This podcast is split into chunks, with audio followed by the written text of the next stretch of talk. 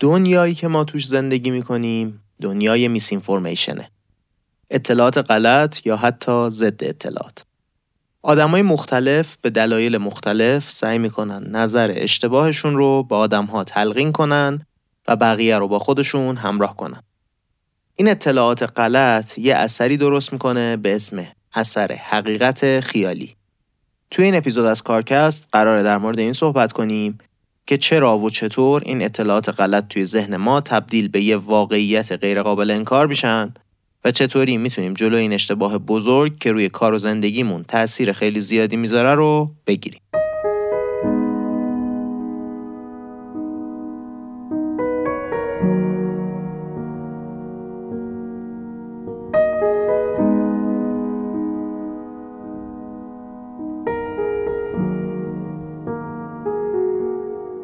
سلام این اپیزود 53 از کارکسته که داره توی اسفند ماه 1401 منتشر میشه.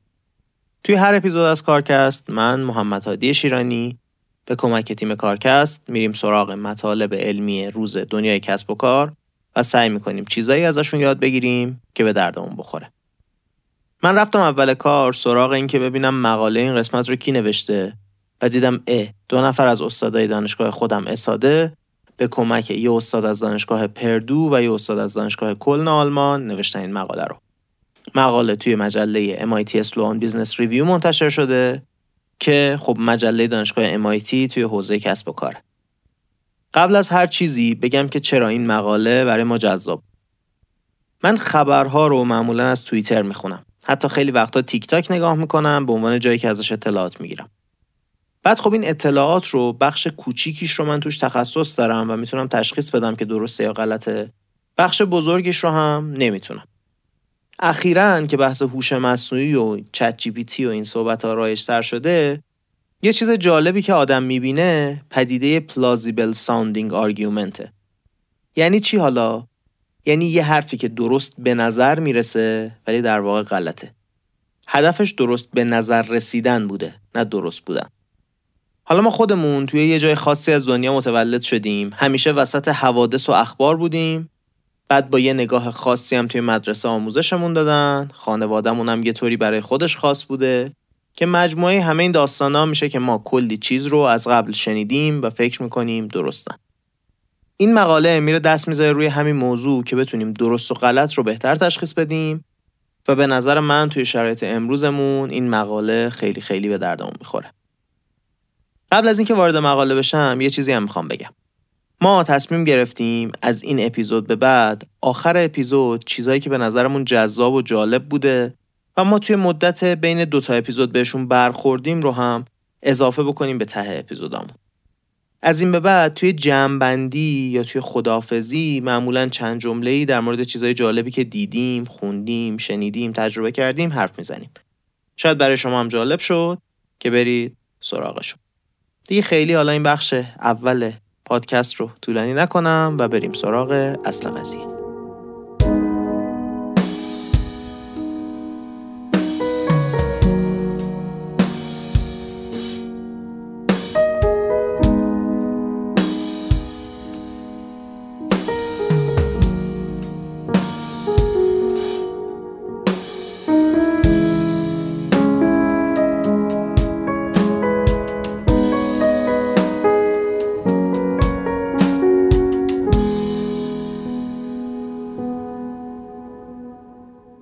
خیلی وقتا میشه که ما یه موضوع رو به عنوان فکت و یک اصل در زندگی یا کار قبولش داریم. اما اگر بریم و ریشه اون رو بررسی کنیم می‌بینیم که اصلا این موضوع درست نبوده. اما انقدر این مطلب تکرار شده که دیگه به عنوان یک موضوع درست جا افتاده و باورش کردیم و کسی هم بهش شک نمی‌کنه. تو این اپیزود می‌خوایم راجع به این مسئله صحبت کنیم و چهار تا استراتژی بگیم که می‌تونیم برای جلوگیری از به وجود اومدن همچین خطاهایی ازشون استفاده کنیم. ولی اول بریم سراغ ریشه مشکل. یه سری جمله‌ای هستن که توسط مدیرا گفته میشه و بقیه هم همینجوری تکرارش می‌کنن. مثل اینکه جلسات آنلاین همون کیفیت جلسات حضوری رو داره. یا اینکه اگه هفته کاری از پنج روز به چهار روز کاهش پیدا کنه، کارمندا عملکردشون بهتر میشه. یا حتی اینکه اگر اعتراض و انتقاد دریافتی یه شرکتی کم باشه نشون میده که مشتری های اون اوکی و راضیان یا مثلا شرکت برای نوآوری نیاز به تحولات بزرگ داره. این جمله ها بین عموم مردم جا افتادن و اکثرا قبولشون داریم اما قضیه اینه که چرا آدم رو باورشون کردن؟ و مهمتر این که این جملات و تفکرات که به اشتباه و بر اثر تکرار توی ذهن ما جا افتاده چه تأثیری می‌تونه روی تصمیم گیریمون داشته باشه؟ همه ای ما می‌دونیم که ما حتی اگه نخوایم هم روزانه در معرض تعداد زیادی محتوا و تبلیغات و شاید اصلا بتونیم بگیم پروپاگاندا در فضای مجازی هستیم. اینکه ما بیایم این اطلاعات رو پردازش کنیم به خودی خودش سخت هست. حالا چه برسه به اینکه کلی اطلاعات اشتباه همین وسط باشه و بدتر از اون اینکه انقدر مکررن با این اطلاعات اشتباه مواجه میشیم که فکر می‌کنیم دقیق و درستن.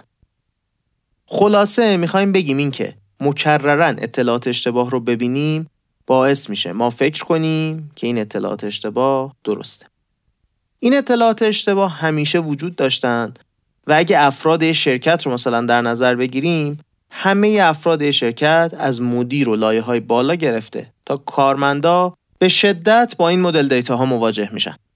شرکت های بزرگ social media هم خیلی بیشتر با این موضوع درگیرن چون باید سعی کنن این اطلاعات غلط رو حذف کنن. شرکت مثل توییتر، فیسبوک، گوگل جایی مثل این. حالا یه مثال جالبی می‌زنه مقاله. میگه یه تحقیقی اخیرا نشون داده که از بین پربازدیدترین ویدیوهای یوتیوب در مورد ویروس کرونا که 69 تا هم ویدیو بوده 19 تا از اونا اطلاعاتشون غلط بوده که مجموعا 62 میلیون هم بازدید داشته تصور کنید 62 میلیون نفر آدم توی دنیا ویدیوهای غلطی در مورد یک چیز انقدر علمی مثل ویروس که روی زندگی همم هم کلی تأثیر می‌ذاره رو دیدن. همه ما در طول روز با این اطلاعات اشتباه مواجه میشیم و مشکل اینه که ساختار مغز ما این شکلیه که اطلاعاتی که هی میشنویم قابل باورتر برامون به نظر می‌رسن تا اطلاعات جدید و متفاوتی که تازه به دستمون رسیدن. ما درست یا غلط بودن یه موضوع رو فقط بر اساس اطلاعاتی که میشنویم نمیسنجیم. بلکه می مقایسش می‌کنیم با اطلاعاتی که قبلا به گوشمون خورده و اون چیزی که شبیه چیزایی باشه که قبلا به گوشمون خورده به نظرمون درستتر میاد و راحتتر می‌تونیم به عنوان یک گزاره صحیح بپذیریمش. حالا مسئله چیه؟ اینکه تکرار نباید یه دروغ رو به واقعیت تبدیل کنه. تحقیقات زیادی در این زمینه انجام شده که نشون میدن اطلاعات نادرست تو بهترین حالت باعث ایجاد توهم حقیقت میشه روانشناسا براش اسمم گذاشتن اثر واقعیت خیالی روانشناسا متوجه شدن که اطلاعاتی که ما به کرات میشنویم در واقع به ذهن ما میچسبند و روی قضاوت ما در مورد موضوعات مختلف تاثیر می‌ذارن. متاسفانه این سطح چسبندگی سطحی و کم عمقم نیست. یعنی انگاری که با پوست و گوشت و خونمون ترکیب میشن این اطلاعات.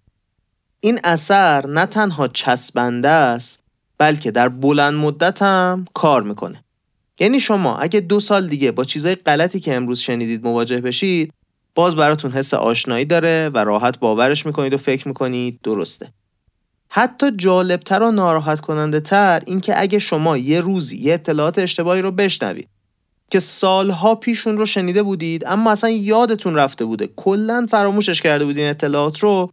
به محض اینکه اون حرف یا ایده دوباره به گوشمون بخوره احساسمون اینجوریه که این احتمالا حرف درستیه.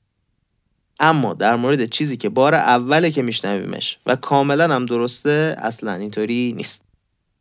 اینو هم من اضافه کنم که خب حتما براتون پیش اومده که با یه باور یا طرز فکر خاصی زندگی کردید. یا به یه مسئله دیدگاه خاصی داشتید. اما وقتی با یه نفر دیگه در موردش حرف می‌زنید و نظر اون آدم رو راجع به قضیه می‌فهمید و می‌بینید که اتفاقا با نظر شما چقدر فرق می‌کنه اولین واکنش اینه که خب این آدمه حتما داره اشتباه می‌کنه دیگه. اما باید برگردیم ببینیم که اگه من این نظر رو دارم یا اینجوری فکر می‌کنم دلیلش چیه؟ پایه و اساس علمی و تجربی داره. یا اینکه نه چون من از این اون شنیدم این حرف رو فکر می‌کنم دیگه درسته. رفته تو ذهنم من بهش باور پیدا کردم. باز حالا نکته عجیبتر اینجا اینه که اگه این اطلاعات غلط که هی هم داره تکرار میشه توسط یه منبع غیر موثق نشر داده بشه در حالی که ما می‌دونیم که این منبع موثق و قابل اعتمادم نیست. بازم زور دوباره و دوباره شنیدن موضوع به اینکه این منبع قابل اعتماد نیست میچربه و ما اون خبر رو به عنوان یک اصل یا گزاره درست میپذیریم. یه مثال بزنیم. فکر کنید که شما مدیر شرکتی هستید و راجع به یکی از کارمنداتون این آگاهی رو دارید که این آدم خبرچینی می‌کنه و کلا هم حرفاش قابل اعتماد نیستن. اما با این وجود بازم اگه اطلاعاتی که این آدم منتشر میشه رو به دفعات بشنویم روی ذهنمون تاثیر می‌ذاره و قابل باور میشه. دلیلش هم اینه که بعد از یه مدتی ذهن ما ارتباط بین ناشر خبر و خبری که به گوش ما رسیده رو فراموش می‌کنه. یعنی اون خبره اون اطلاعات تو ذهنمون هست. اما دقیقا یادمون نمیاد شاید اصلا برامون مهم نیست که این موضوع رو کی برامون گفته بود.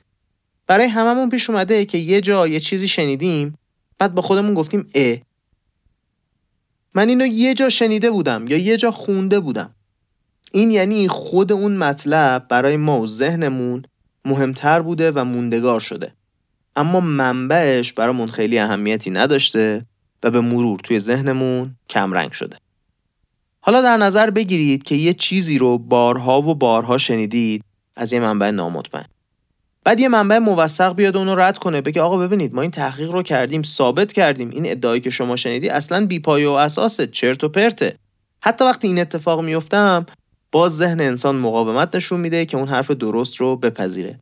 اون چیزی که قبلا بارها و بارها شنیده رو بهش بیشتر اهمیت میده. این مسئله که گفتیم هم توی زندگی روزمره شخصی خودمون هم توی محیط کار می‌تونه خیلی تاثیرگذار باشه. ما می‌دونیم که توی محیط کاری و بیزینسی تصمیمات باید بر اساس اصول و فکت ها گرفته بشن. اما این توهم حقیقت اینجا هم دست از سرمون بر نمیداره. فکر کنید یه شرکتی چند تا جلسه گذاشته برای اینکه یه محل جدید برای تولیدشون انتخاب کنن. یکی از اعضای تیمم توی همه این جلسات میاد میشینه میگه آقا خانم من مخالفم که ما تولیدات رو بریم توی یک کشور دیگه انجام بدیم. اصلا به نظر من این کار اعتبار شرکت و کارخونه ما رو می‌بره زیر سوال. حالا اگر کلی دیتا و اطلاعات قابل استناد هم بر پایه این باشه که تأسیس کارخونه یا تولیدی جدید توی کشور دیگه کار خوب و سوددهیه. هیچ ضرری هم به ما نمی‌زنه. همه ته ذهنشون این مطلب میمونه که نکنه این کار بر شرکت ضرر داشته باشه. اگه هویت شرکت به خطر بیفته چی؟ حالا این تازه برای وقتی بود که ما اطلاعات خوبی داریم از این موضوع که تأسیس تولیدی جدید توی کشور دیگه حرکت رو به جلوی به حساب میاد. اگر که اطلاعات ما همین وسط ناکافی باشن و یه عدم قطعیتی وجود داشته باشه توی کارمون که اوضاع واقعا میپیچه به هم. اینکه آدما رو قانع کنیم که واقعیت رو درست و همونجوری که هست ببینن و به حرف اون کسی که صرفا از روی نگرانی خودش هر بار می‌گفت که فلان کار رو نکنیم یا حالا تو پرانتز بگم بدتر از روی منافعش می‌گفت که فلان کار رو نکنیم گوش ندن واقعا کار سخت و طاقت فرساییه. حالا اصلا چرا اینطوریه؟ چرا آدما یه چیزی رو که بارها و بارها شنیدن درست میدوننش؟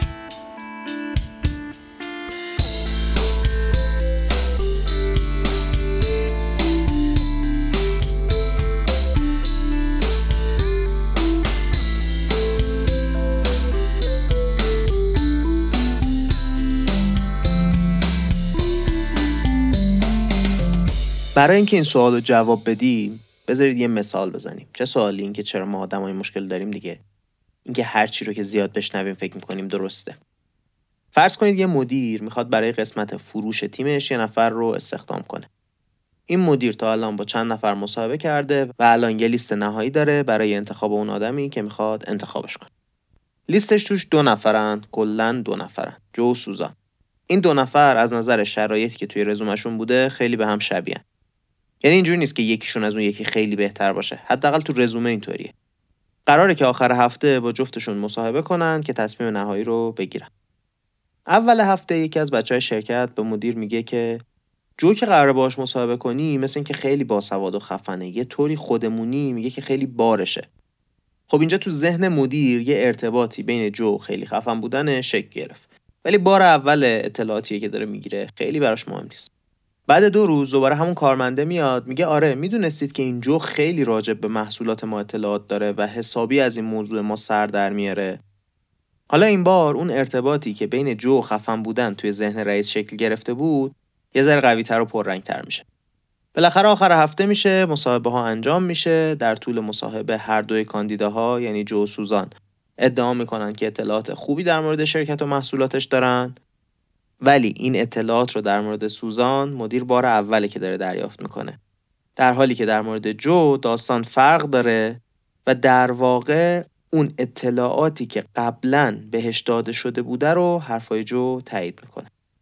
طبیعیه که اگه مدیر با این اثر واقعیت خیالی و تأثیرش روی ذهن آدم آشنا نباشه به احتمال زیاد جو رو استخدام می‌کنه.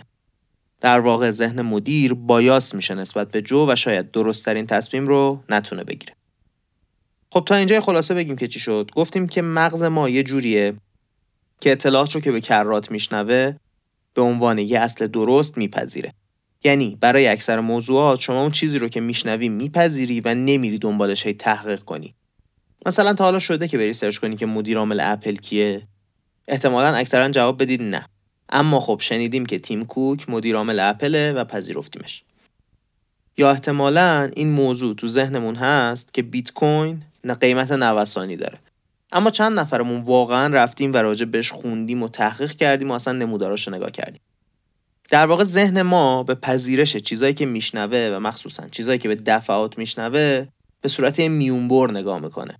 یه میونبری که باعث میشه اطلاعات بیشتری رو با سرعت بیشتری به دست بیاری اما خب با توجه به ماهیت زندگی امروزه ما که از صبح تا شب با اطلاعاتی که توش عدم قطعیت وجود داره و پیچیده است مواجهیم باید حواسمون رو جمع کنیم. این ساختار ذهنی برای اون موقعی درست شده بود که یکی از هم قبیله یامون میومد می‌گفت شمال شرق قبیله من یه خرس دیدم. لازم نبود تاییدش کنیم. هم قبیله ایمون بود میشنیدیم می‌دونستیم شمال شرق قبیله یه خرس هست اما الان اگه می‌خوایم توی زندگی شخصی و کاریمون موفق باشیم باید بتونیم حقایق رو از اطلاعات غلط تشخیص بدیم. اونم با یه روش درست. یه مدیر خوب باید بتونه که خودش و کارمنداش و شرکت رو از معرض بروز این اشتباه دور نگه داره و نذاره که هیچ کدوم آدما درگیر این اطلاعات اشتباه بشن.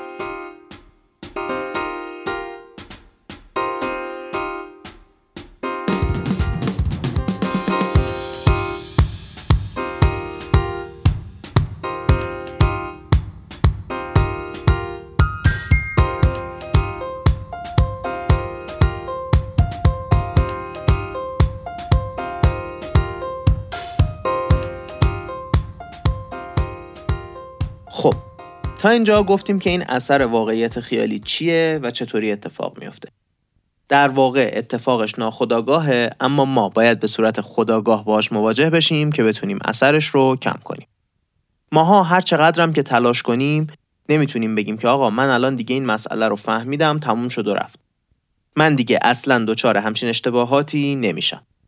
اما بدیهیه که اگه نسبت بهش آگاهی داشته باشیم در راستاش تلاش کنیم می‌تونیم این مدل اشتباه ها رو کم کنیم. این اتفاقا خیلی هم توانایی مهمیه برای تصمیم گیری. اطلاعات نادرست و ناقص خیلی می‌تونه روی ذهنیت ما برای خیلی از کارها از استخدام و اخراج کارمندا گرفته تا تصمیمات مهم دیگه business ی و غیر business ی مهم باشه. آگاه نبودن از این موارد بایاس ایجاد می‌کنه توی ذهن مدیر که در نهایت باعث میشه تصمیمای خیلی بدی بگیره. حالا چرا میگیم مدیر؟ چون تو کارکست ما از کسب و کار حرف می‌زنیم و خب مثل همیشه خیلی وارد بود شخصی زندگی تو این قضیه نمیشیم. تا اینجا به اندازه کافی گفتیم راجع به این باعث ذهنی و راجع به اهمیتش هم حرف زدیم. اما حالا باید بریم ببینیم چه استراتژیایی برای مقابله باهاش وجود داره. چهار تا استراتژیه که میریم راجع بهشون صحبت کنیم. استراتژی اول اینه که با بایاسایی که خودتون و ذهنتون درگیرش هست آشنا بشید و ازشون دوری کنید. مطالعات اخیر نشون داده که حتی افرادی که ذریب هوشی و توانایی بالایی در آنالیز دارن به اندازه بقیه با این اثر واقعیت خیالی درگیر هستن. پس اولین مورد اینه که اگر مدیر هستید یا اصلا هر کار دیگه ای که می‌کنید اول از همه بپذیرید که شما از این بایاس ذهنی در امان نیستید. یکی از نویسنده های این مقاله استاد درس مدیریت و بایاس های تصمیم گیری تو دانشگاه بوده.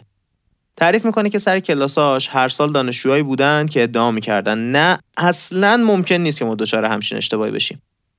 برای همینم همیشه این استاد میومده یه تست شبیه سازی ازشون می‌گرفته و ثابت می‌کرده به همه که نه ببینید شما هم دچار همین مشکل میشید. بی خودی ادعای الکی نداشته باشید. در واقع آزمایش شبیه سازی این ستا bias ایی که هر کدوم از افراد توی تصمیم گیری هاشون بهش دچار می شدن رو نشونشون می‌داده. دنیل کانمن برنده نوبل اقتصاد 2002 و نویسنده کتاب خیلی خیلی معروف Thinking, Fast and Slow گفته که اگر به من بگن که یه نیروی جادویی هست که می‌تونه یکی از این bias های قضاوتی رو از من بگیره انتخاب من اعتماد به نفس علکیه. اعتماد به نفس زیادی دلیل اصلیه که آدما فکر می‌کنن که نه بابا من که اصلا دوچار همچین اشتباهی نمیشم. ولی از غذا همون آدما بیشتر از همه دچار این خطای شناختی هستن. اولین قدم اینه که ما با این خطای شناختی اثر واقعیت خیالی آشنا بشیم که شدیم و بدونیم که در برابرش مسون نیستیم. استراتژی دوم رو نمیشه دقیق ترجمهش کرد اما بذارید اینجوری بگم که میشه جلوگیری از گیر کردن تو حباب خودمون. تو حباب خودمون گیر نکنیم دیگه خب حالا یعنی چی؟ ما می‌دونیم که وقتی توی یه گروه یا یه شرکت یا یه سازمان می‌خوان تصمیمای استراتژیک بگیرن یا حالا در واقع سهامدارا میان جمع میشن یا مدیرا و نظرشون رو میگن و از جنبندی این نظرها به نتیجه می‌رسن. حالا اگه همه آدمای توی این جلسه نظراتشون شبیه به هم باشه یا حتی یکی باشه میگیم که این گروه تو حباب خودش گیر کرده. در واقع چون نظر مخالف یا متفاوتی تو گروه وجود نداره عملا دیگه داره تصمیم گیری گروهی انجام نمیشه. انگار یه آدم تنها داره تصمیم گیری می‌کنه. و نتیجه هم خوب عذاب در نمیاد. تحقیقات نشون دادن که این گروه هایی که افرادشون نظرها و دیدگاه های مختلف رو بیان می‌کنن و راجع بهش صحبت می‌کنن عموما عملکرد بهتری نسبت به گروه اول دارن. حتی اگه آدمای تو حباب به صورت میانگین باهوشتر و با تجربه تر باشن. یه مثال بزنیم. فکر کنید شما مدیر منابع انسانی یه شرکتی هستید یه روز از یکی از کارمندان میشنوید که تحقیقات نشون داده. اگه هفته کاری چهار روزه باشه کارایی و عملکرد کارمندا بیشتر میشه. یه هفته بعد وقتی در حین انجام کارتون هستید یکی دیگه از همکاراتون میاد و همین موضوع رو بهتون میگه. حالا شما اگه بخواید واقعا بیاید و تصمیم گیری در این رابطه بکنید که می‌خواید هفته کاری چهار روز باشه یا پنج روز در کنار کلی تحقیق و آنالیز و جلسات و همه اینا این ذهنیت که هفته کاری چهار روز عملکرد رو بهتر می‌کنه همیشه گوشه ذهنتون هست. چون دو نفر اومدن بهتون اینو گفتن از قبل و اولین چیزی که شنیدید این بوده و در نهایت ممکنه روی تصمیم گیریتون هم تأثیر گذار باشه. حالا این وسط یه نکته ظریفی هم وجود داره. اگه گفتید چی؟ اینکه شما به عنوان مسئول منابع انسانی باید به منبع خبرم دقت کنید. بررسی کنید که آیا اخبار منبع مشترک دارن یا ندارن.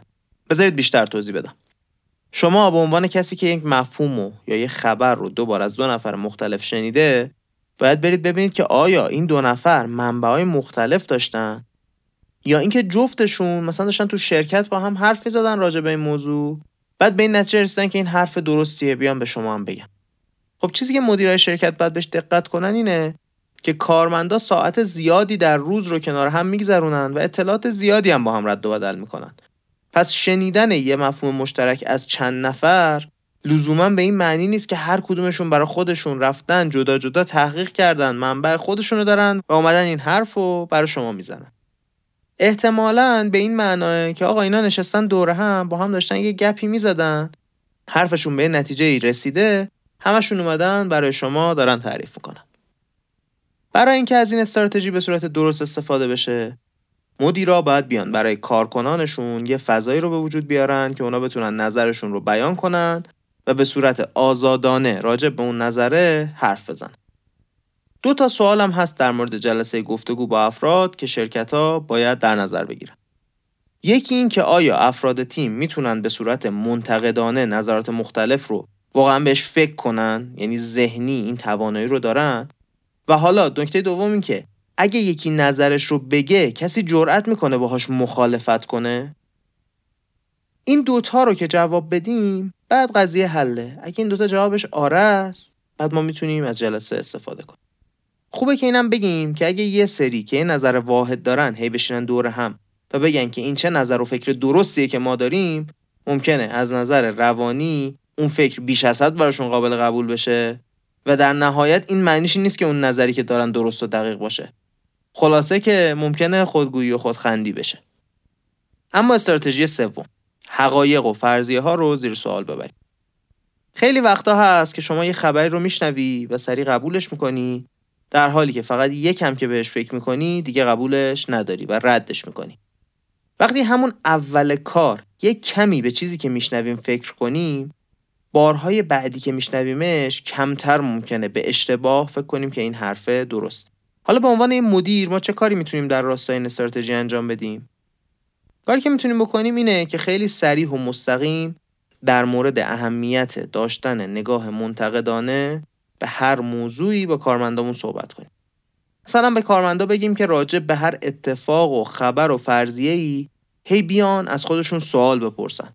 هی بپرسن آیا این چیزی که من شنیدم یا خوندم درسته یا چی؟ آیا با اطلاعات قبلی من تطابق داره؟ اگه داره اون اطلاعات قبلی ها درست بودن. علاوه بر این شما به عنوان یه مدیر می‌تونی از کارمندا بخوای که اگه می‌خوان یه طرحی رو مطرح کنن یا یه خبری رو منتشر کنن راجع به جزئیات اون قضیه هم توضیح بدن. این باعث میشه که اونا مجبور باشن. قبل از اینکه بیان این اطلاعات رو منتشر کنن نظریه یا خبرشون رو بیشتر در موردش تحقیق کنند و بهش فکر کنند و خب وقتی این کار رو انجام بدن احتمال اینکه حرف غلطی رو منتشر کنن کمتر میشه. این مواردی که تا اینجا گفتیم جزو فاکتورهای داخلی به حساب میان برای شرکت. حالا یه مواقعی هست که این اطلاعات داخلی کارساز و کافی نیست. و اینجاست که شما به عنوان مدیر باید بری سراغ اطلاعات و منابع خارجی این اطلاعات خارجی می‌تونه شامل فکت ها، دیتا ها، نمودارها، تحقیقات علمی یا هر چیزی باشه که از منابع قابل اعتماد تهیه شدن. باید حواسمون باشه که منابعی که انتخاب می‌کنیم خطا و بایاس نداشته باشن. مثال سادهش وقتی که شما دارید با یکی بحث می‌کنید که تلویزیون دیدن زیادش خوبه یا بده. طرف مقابل میگه اب نداره شما میگید نه خیلی هم بده. بعد شما برای اثبات حرفتون میرید چی search می‌کنید تو گوگل؟ احتمالا search می‌کنیم که معایب تماشای زیاد تلویزیون. خود این مدل سوال پرسیدن سر تا سرش bias ه دیگه. دارید فقط سمت منفی ماجرا رو می‌بینید. پس مهمه که منابعی که شما انتخاب می‌کنید برای اثبات یا رد فرضیتون بدون bias انتخاب شده باشن. اما خب می‌دونیم که دسترسی پیدا کردن به این منابع بیرونی و جمعآوری و بررسی اطلاعات می‌تونه خیلی زمان بر باشه. برای همه چی که نمی‌تونیم انجامش بدیم. پس باید حواسمون باشه که برای چیزهای مهم حتما این کار رو بکنیم تا مطمئن باشیم که این اطلاعاتی که جمع کردیم درسته. آخرین استراتژی هل دادن به سمت حقیقت. ما تو اپیزود 8 کارکست در مورد یه چیزی به اسم ناج حرف زدیم. یه توری بود که می‌گفت شما با هر حرفی داری آدما رو به یه سمتی هل میدی. و باید سعی کنی به سمت درست حلشون بدی. اگه جزئیاتش جالبه براتون برید همونجا اپیزود رو گوش کنید. اگه بیشتر براتون جالبه حتما کتابش رو بخونید. کتاب واقعا درجه یکیه. ولی این حرفای ما چه ربطی به ناج داره؟ همونطوری که گفتیم تکرار اطلاعات کلید اصلی باورپذیری یه موضوعه. مدیرا می‌تونن بیان و با بیان و تکرار یه سری اطلاعات اعتبار اون رو توی ذهن آدما زیاد کنن. این اتفاق خیلی در زمان کرونا دیده شد. اونم به خاطر عدم قطعیتی بود که کسب و کارها باهاش روبرو شده بودند و اطلاعات غلط زیاد بود و در واقع سخت بود که اطلاعات درست و غلط رو بشه از هم جدا کرد. کاری که یه مدیر خوب توی این شرایط باید انجام بده اینه که اطلاعات درست رو بارها و بارها تکرار کنه. و نکته مهم اینجاست که از نظر روانشناسی اثبات شده که برای تاثیرگذاری بیشتر اون عبارت یا خبر رو شما باید کلمه به کلمه و دقیقا مثل دفعه قبلی تکرار کنید. این استراتژی خیلی خوبه فقط یه مشکلی هم داره. اونم اینه که مدیر ممکنه اطلاعات اشتباه رو هی بیاد و تکرار کنه و در نهایت یه چیز غلط رو توی ذهن همه جا بندازه. پس مهمه که قبل از اینکه یه خبر رو نقل کنیم بررسی کنیم که اصلا این چیزی که داریم میگیم درسته یا غلطه. چیز غلط رو به خورده مردم که نباید بدیم. برای این کار هم از تکنیک های مختلف میشه استفاده کرد. مهمترینش هم اینه که این مدیر اول از همه باید به بایاس های ذهنی خودش آگاه باشه و سعی کنه چندین تا منبع موثق رو برای اثبات یا رد اون موضوع بخونه و فقط توی اون حلقه درونی شرکت برای رد و بدل کردن اطلاعات گیر نکنه.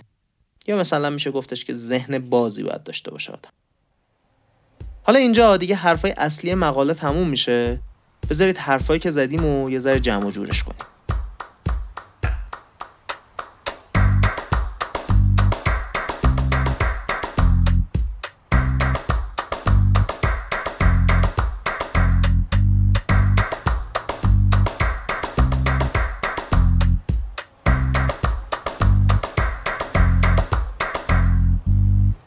تو این اپیزود راجع به یه بایاس خیلی مهم به اسم بایاس واقعیت خیالی صحبت کردیم و توضیح دادیم که وقتی یه چیزی رو بارها و بارها میشنویم فکر می‌کنیم حقیقت داره و حتی اگر بارها نشنویمش همون بار اول شنیدنش باعث میشه بارهای بعدی برای اون حرف غلط ارزش زیادی قائل باشیم.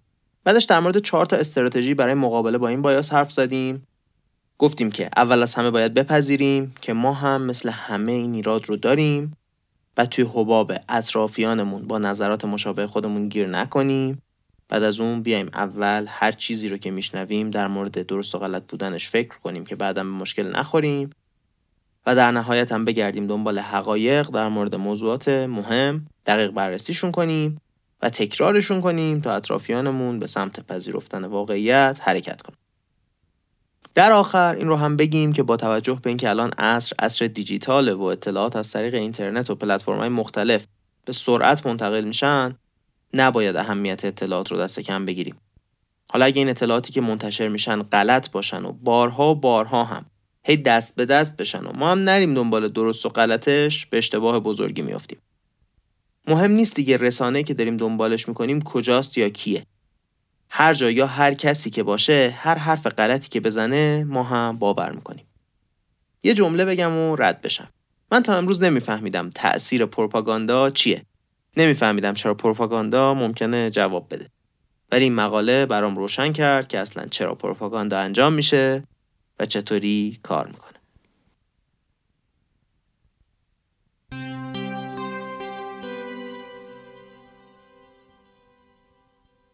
خیلی خوب. رسیدیم به آخر این اپیزود. مثل همیشه ازتون ممنونم که گوش می‌کنید به ما. انقدر لطف و محبت دارید که نمی‌دونیم چطوری جبران کنیم. اینکه ما رو به دیگران معرفی می‌کنید. توی شبکه های اجتماعیتون در مورد ما حرف می‌زنید. همش مایه افتخار ماست. ولی قبل از اینکه این اپیزود رو ببندم برم سراغ بخش جدیدی که اول اپیزود بهتون وعدهشو داده بودم. اینکه توی این مدت اخیر چه چیز جالبی دیدیم، خریدیم، شنیدیم، خوندیم یا هر کار دیگه ای که به نظرمون جالبه باهاتون به اشتراک بذاریم.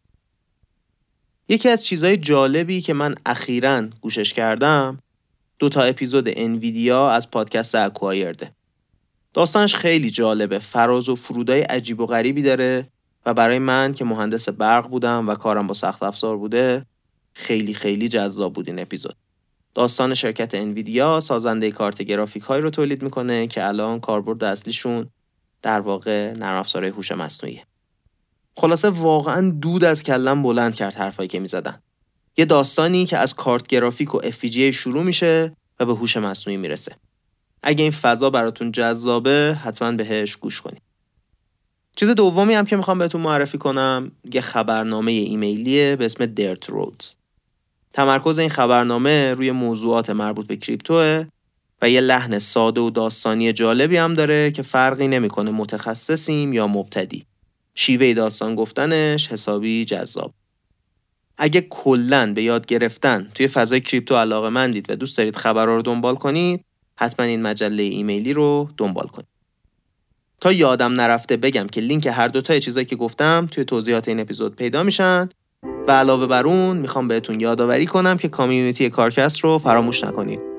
توش قراره کلی حرف جالب بزنیم.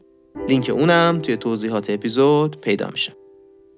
اگرم نمی‌دونید کامیونیتی کارکست چیه، اول اپیزود قبلی اپیزود 52 رو گوش کنید. مثل همیشه می‌خوام تشکر کنم از تیم کارکست محمد رستگارزاده، علی امیریان، آیلار سیامی، پویا کهندانی، سعید شیرانی و سارا میرموسا این بود اپیزود 53 از کارکست.